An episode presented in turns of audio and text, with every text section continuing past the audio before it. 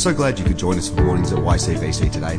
We want to thank you for being a part of our online family, and we hope that this message encourages you, blesses you, and helps you grow in your walk with Him. So let's get into the Word. I was quite excited when Nick asked me to speak this on this passage about Hezekiah this morning, partly because there isn't all the difficult names in this week's passage like there was last week's, and partly because archaeologists have found some really cool old stuff to do with Hezekiah and Sennacherib, and I kind of got sidetracked on that an awful lot in the last few weeks in preparing. Now, during this sermon series, we've been hearing about the kings of Judah. There were good kings and not so good kings, and we've heard some of the ups and downs of what happened during their reigns. And last week we heard that despite those ups and downs, that God is, God never leaves us without hope that he never stops speaking, that he's always at work. And I think I'm paraphrasing a little bit, but Nick reminded us that when all hope is lost, nevertheless, God is working and our greatest victories come out of our darkest moments. This week we hear that Hezekiah is in a situation when all hope may have seemed lost. A very large empire was invading and heading his way. But we read of an incredible victory, a victory that was won because God had greater power than the enemy. We'll be popping back and forth a little bit in the Bible today, I'm sorry, as this story of Hezekiah, which Russ read us from 2 Chronicles, is also found in 2 Kings. And I encourage you to read both when you get home and also read this story from the prophet Isaiah's point of view from his book. So the first thing that jumped out of me when I read this passage was how prepared Hezekiah is. If Hezekiah had a motto at this point in his life, I think he would borrow from the Boy Scouts and he would use their motto, be prepared. Or perhaps he could use this motto. Clicker's not working now. There we go. Prepared for anything. And that means he could join our Yass Fire and Rescue team. Hezekiah was prepared for anything. The Assyrians are on their way and Hezekiah is prepared. As a bit of a backstory, we read in 2 Kings 18 that the Assyrians have already taken over the kingdom of Israel to the north and the people of Israel have been taken into exile. In the south of the country at that stage, Hezekiah has been on the throne of Judah for about four years. Ten years later, Sennacherib is now king of Assyria and he decides he's going to attack Judah as well in the south. Now, Hezekiah's father had wanted to be allies with Assyria. But Hezekiah has rebelled against Sennacherib. He wants independence from Assyria, but Sennacherib isn't having that. So he's heading to Judah to claim it back. In 2 Chronicles 32 verse 9, we learn that Sennacherib himself is at Lachish, laying siege to that city, which is to the southwest of Jerusalem. And in placing himself there, he cut any hope Jerusalem had of getting help coming up from Egypt. And they've not only found archaeological evidence of that siege system at Lachish. But when they excavated Sennacherib's palace at Nineveh, they actually found that he had the walls decorated with stone carvings picturing that siege. So that's some of the cool stuff I was getting lost in the last couple of weeks. so yeah, so he kind of had his modern day trophy cabinet up on his walls. But despite Sennacherib being on the way, Hezekiah was physically prepared for anything. He knew trouble was coming for a few years, and he began physical preparations for when the Assyrians finally came. And our passage opens by telling us that Sennacherib is indeed on the way. Verse 1 tells us, after all that Sennacherib, oh, uh, wrong one. After all that Hezekiah had so faithfully done, Sennacherib, king of Assyria, came and invaded Judah. He laid siege to the fortified cities, thinking to conquer them for himself. Sieges were often used in ancient times. A siege was used when a city or a fortress couldn't easily be taken during, during normal warfare and where a city or town refused to surrender.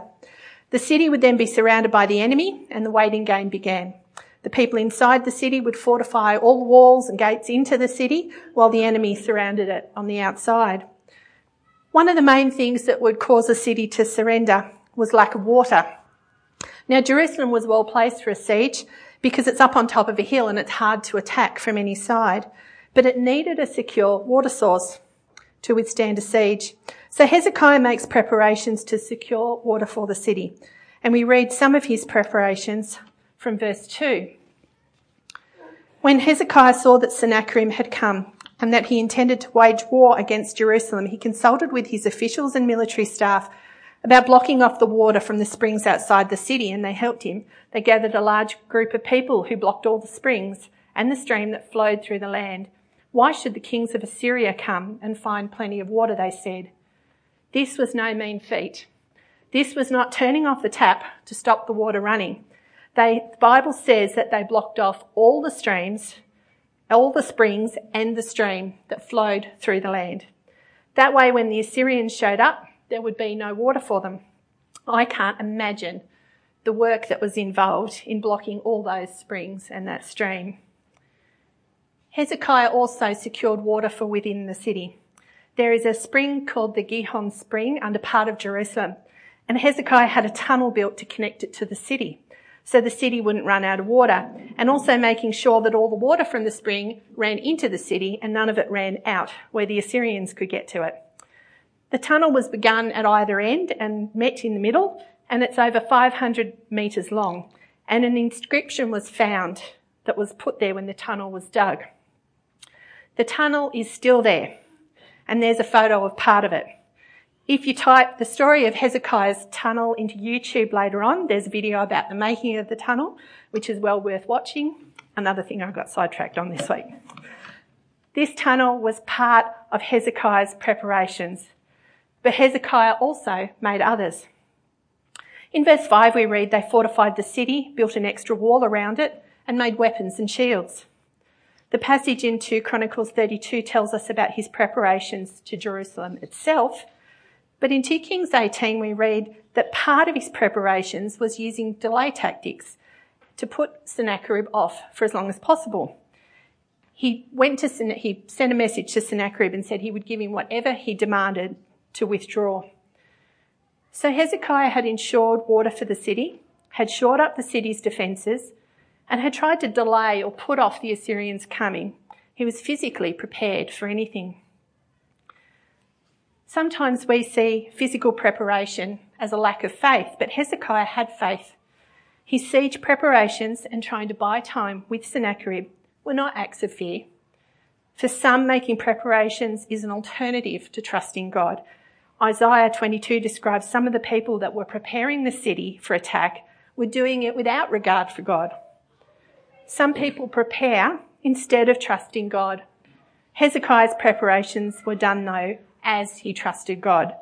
2 Kings 18 verse 5 tells us that Hezekiah trusted in the Lord, the God of Israel. The world would have us prepare. Buy insurance, buy a home, ensure you have super for when you retire. Set your kids up with a good education so they can get a well paid job in the future. Build your security in the preparations. Now there's nothing wrong with those preparations in themselves, but our trust needs to be in the Lord, not in those preparations. Doesn't mean we don't prepare. Hezekiah prepared, but our focus is on God, not on our earthly preparations. Sometimes we just don't have that extra provision to buy insurance or to put money aside for for later. We've got no choice but to use it now and to trust God with the future. Other times we need to be wise with the extra we have and decide how best God wants us to use what we have to prepare for the future. But the important thing is to trust God with your heart, with all your heart, and not in the preparations themselves.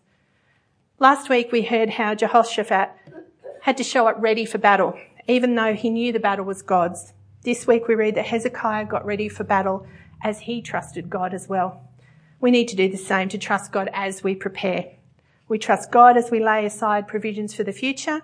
We trust God when we have nothing to put aside. We trust God. Hezekiah wasn't just prepared physically. He was prepared spiritually.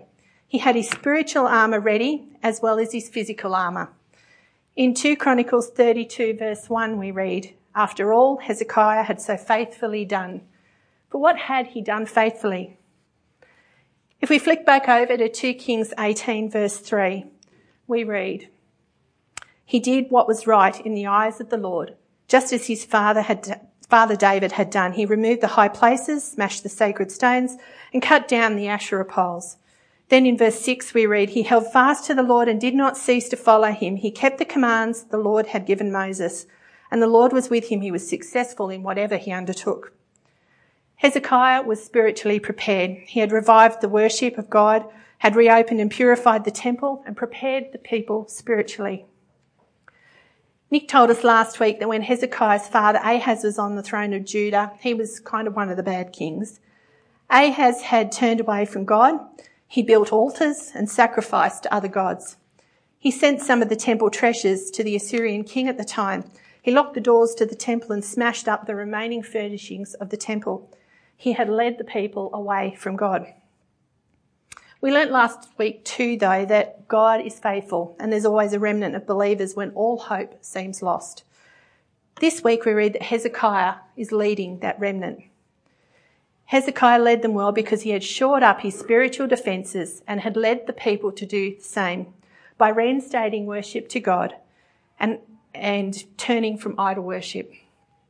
He held fast to the Lord and did not cease to follow him. Hezekiah and the remnant were prepared for spiritual attack just as much as the city was prepared for siege. Ironically, Sennacherib took these preparations as disbelief in God, which we read in verse 12, because in the ancient world, setting up places of idol worship was signs you trusted in whatever God it was that you believed in. Hezekiah, however, held fast to the Lord and led his people to worship the one true God and removed idol worship from the land. Hezekiah also prepared his officers by gathering them together and speaking to them. And if you've seen any kind of movie with any kind of war in it, you've probably seen the general up the front giving his men a pep talk before battle. And that's what Hezekiah does in verses 7 and 8. Be strong and courageous. Do not be afraid or discouraged because of the king of Assyria and the vast army with him, for there is greater power with us than with him. With him is only the arm of flesh, but with us is the Lord our God to help us and to fight our battles. And the people gained confidence from what Hezekiah, the king of Judah, said. Hezekiah knew God was with him. Yes, he was prepared physically by bribing Sennacherib, ensuring that water supply, shoring up the city's defences. But he also prepared himself and the people spiritually and trusted in the power of God to save them. I wonder how many of us are prepared like Hezekiah. Are we ready for siege? Are we ready for attack from the enemy?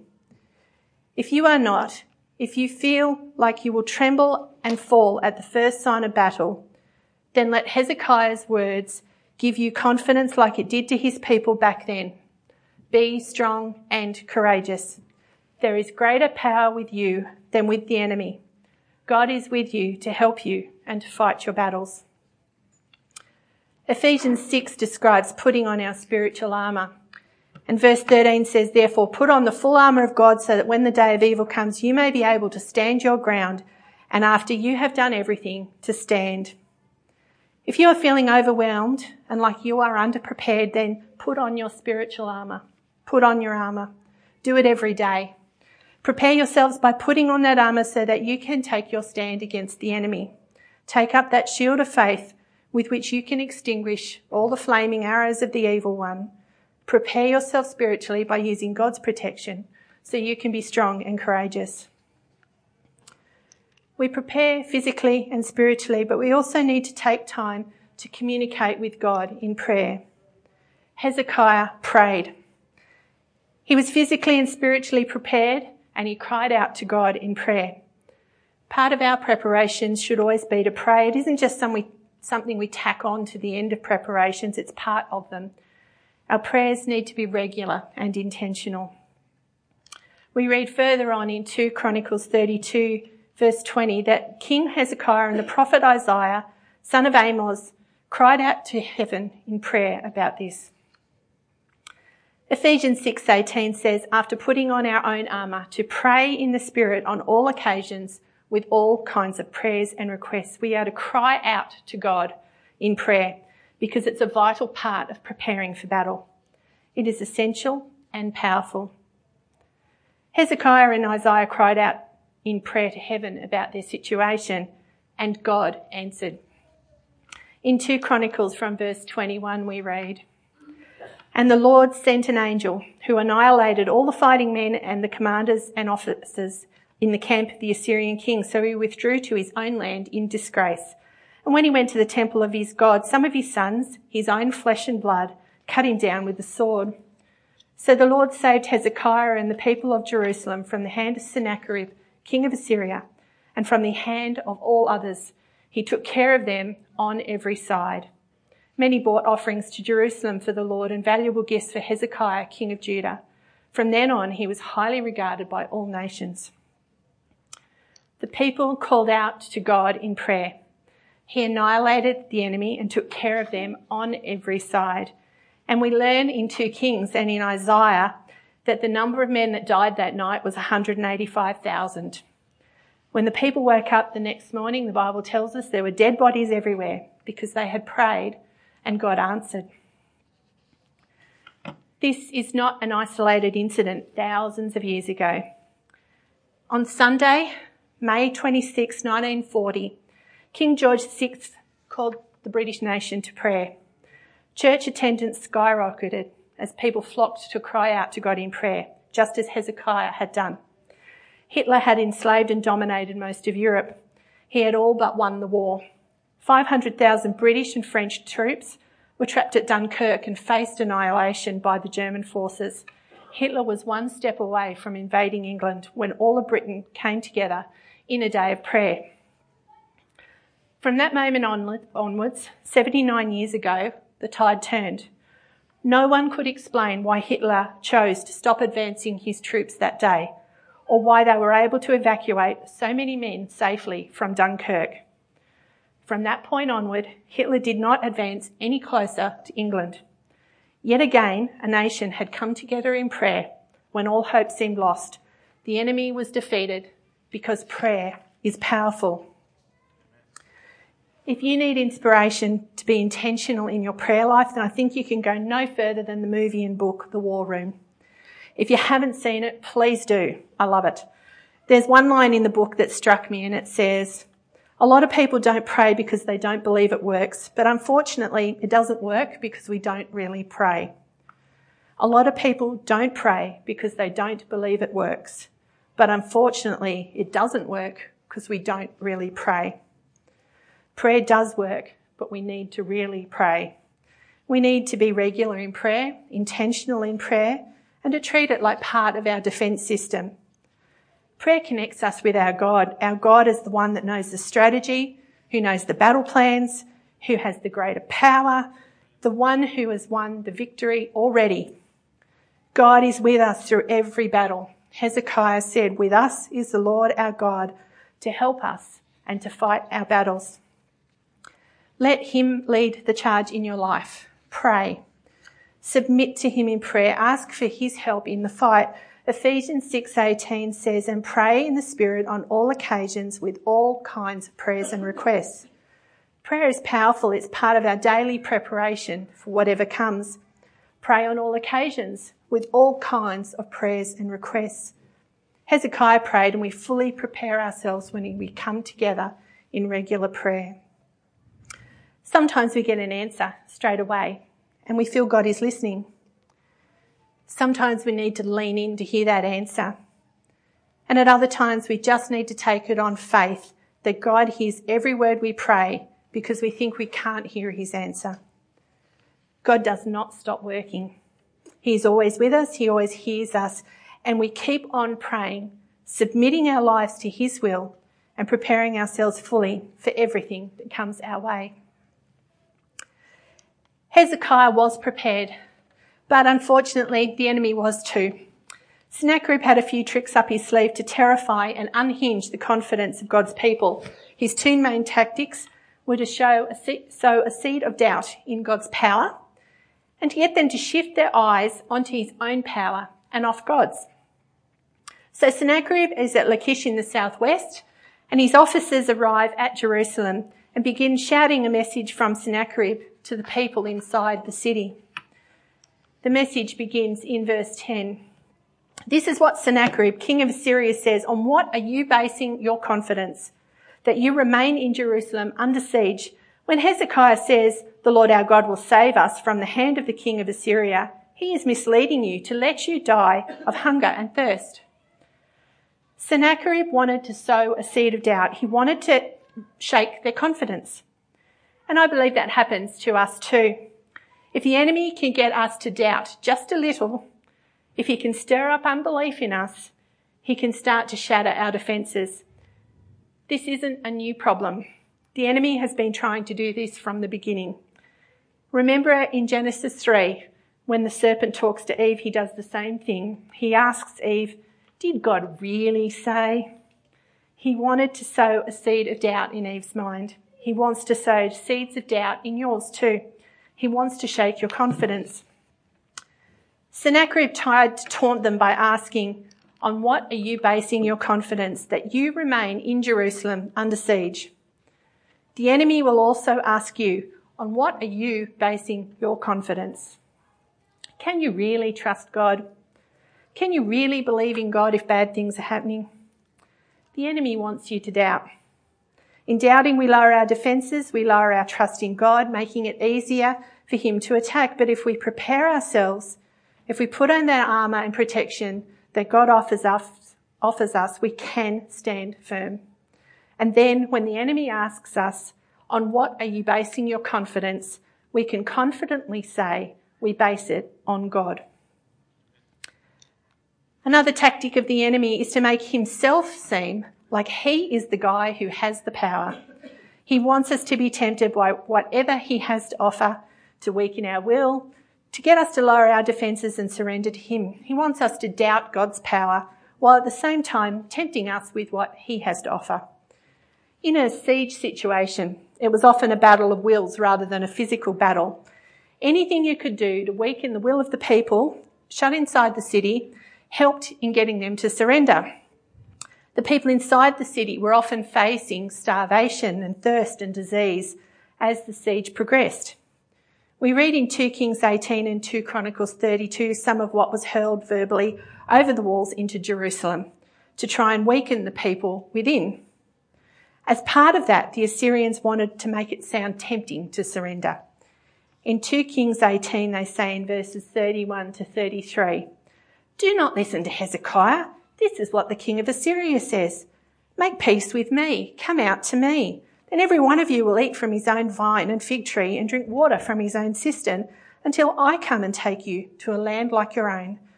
A land of grain and new wine, a land of bread and vineyards, a land of olive trees and honey. Choose life and not death. Do not listen to Hezekiah, for he is misleading you when he says the Lord will deliver. Has the God of any nation ever delivered his land from the hand of the king of Syria? Hezekiah and his people were surrounded by the enemy. They had secured water, but food would eventually run out. The Assyrians would have rampaged all through the land and destroyed crops and livestock for miles, so that even when the siege ended, there would be nothing left to eat. The enemy was trying to coax them out of the city by promising them all sorts of things and getting them to focus on his power. Come out here and I will give you life and all good things. No one else's gods have been able to save them, but I can give you all good things if you just come out from behind your defences. When Jesus went to the desert and was being tempted by the devil, the devil took Jesus to a high mountain and showed him all the kingdoms of the world and their splendour. And he said to Jesus, All this I will give you if you will bow down and worship me. Jesus knew he was going to rule all the kingdoms. He knew that was going to happen. But the devil wanted him to lower his defences to get it right now. Whatever we are struggling with, the enemy, will try and tempt us with his power over it. The enemy uses our weaknesses to tempt us. He wants us to be tempted by his power and to give us the things we want right now, regardless of what we have to do to get them. I take great comfort in 1 Corinthians, where it tells us that no temptation we go through is new to humankind and that God always provides a way out of temptation. The temptations I face are nothing new. The temptations you face are nothing new. Hezekiah was tempted. Jesus was tempted. Being tempted is nothing new. Others have faced temptations like mine before. But God's faithfulness is nothing new either. He has always been faithful. There is a greater power with God than with the enemy. God was faithful to Hezekiah and helped them overcome the temptation to surrender to the enemy. And God promises to do that for you too. The temptations are nothing new. The enemy's tactics are nothing new. God has the greater power and has been faithful in helping others overcome their temptation, and He can help you too. The enemy will tempt you, but you are promised that if you put on the full armour of God and trust in His power, then you can make your stand against the devil's schemes. The enemy will be persistent. He will try and try.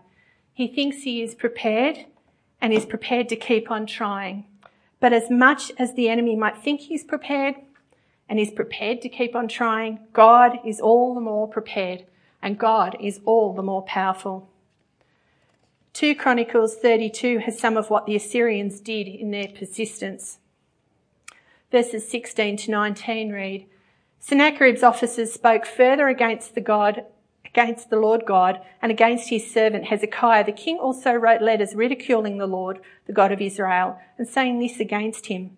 Just as the gods of the peoples of other lands did not rescue their people from my hand, so that the God of Hezekiah will not rescue his people from my hand. Then they called out in Hebrew to the people of Jerusalem who were on the wall to terrify them and make them afraid in order to capture the city. They spoke about the God of Jerusalem as they did about the gods of the other peoples of the world, the work of human hands. Now, I don't know if any of you have tried to learn a language like Hebrew. Not me. But Hezekiah's enemy was so persistent, he was willing to try anything, even learning his insults in another language. Sennacherib also wrote letters insulting God and got them into the city. Sennacherib was persistent and thought he was great. He was prepared to do whatever it took to defeat Hezekiah and to be great. But Sennacherib's downfall was foretold by God through Isaiah, and it came to pass. The enemy of Hezekiah was defeated before he began his attack. Sennacherib boasted of his many campaigns in Israel and Judah. He even wrote himself that he had caged Hezekiah up in Jerusalem like a bird in a cage. He bragged about the other cities and towns he conquered, but he did not conquer Jerusalem. He was persistent, but God was greater. The enemy's been persistent in my life too. I've had depression and anxiety in various forms since I was young. And part of that is a terrible fear of being up in front of people and speaking. If I ever had to do an oral presentation of any sort at school, I would usually refuse to do it. And I remember at high school that 20% of our English mark each term was our oral pre- presentation for the class. And I figured that if I skipped the oral presentation and did the remaining 80% of the work, that I wouldn't get an A, but I could still get a B, and I was just fine with that. So I never did anything like that. My mental health issues are not sinful in themselves. But the enemy has used them to make me distrust the power of God over my life and the love God has for me. I've listened to the enemy whispering in my ear telling me I was not good enough, I was not capable enough, and that I just couldn't do it. But God is greater than any attack from the enemy. The enemy has persisted. Some of you are looking at your watches and are wishing he'd persisted just a little bit better right now. The enemy has persisted and I am not perfect and sometimes I still listen to his lies. I have had days this past week when quitting was pretty tempting. I've had to repeat be strong and courageous to myself many times this week. But despite all that, God is the greater power over my life and he got me through. God delivered Hezekiah and his people when they cried out to him. And verse 22 says he took care of them on every side. God took care of them on every side. God's persistence out persisted the enemies, and God took care of them on every side. We can be sure, assured of God's persistence and power like Hezekiah was. We can be certain that no matter how persistent the enemy is, that God is more powerful. And that power comes to us through the love that God has for us. God's love is power. It spoke us into existence. It gave us his son on the cross. It overcame death and gave us eternal life. It is powerful and it is ours. And through it, we can be conquerors with him. Romans 8:35 assures us of this. Verse 35 Who shall separate us from the love of Christ? Shall trouble or hardship or persecution or famine or nakedness or danger or sword? As it is written, for your sake we face death all day long. We are considered as sheep to be slaughtered. No, in all things we are more than conquerors through him who loved us. For I am convinced that neither death nor life, neither angels nor demons, neither the present nor the future, nor any powers, neither height nor depth, nor anything else in all creation will be able to separate us from the love of God that is in Christ Jesus our Lord. God has the greater power. God's love and strength and power wasn't just something he showed thousands of years ago. It is here now. The love of God which surrounded Hezekiah and his people is the same power that is with us today because Jesus is here today. He wants to help you and to be, for you to be a conqueror with him. While we walk this earth, the enemy is going to keep trying to do all he can to lower our defences and to get us to give in to him. But if God is your fortress and strength, then you are a conqueror with him. Not you can be a conqueror, you are a conqueror. The enemy lost his battle at the cross. Christ won the war then and there. If Christ is your Lord and Saviour, then you too are victorious over anything the enemy throws at you. Be confident in that. Because no matter what, no matter how persistent the enemy is, God is all the more persistent and all the more powerful. He has won the war. The enemy has power no more. Some questions for you. Are you prepared?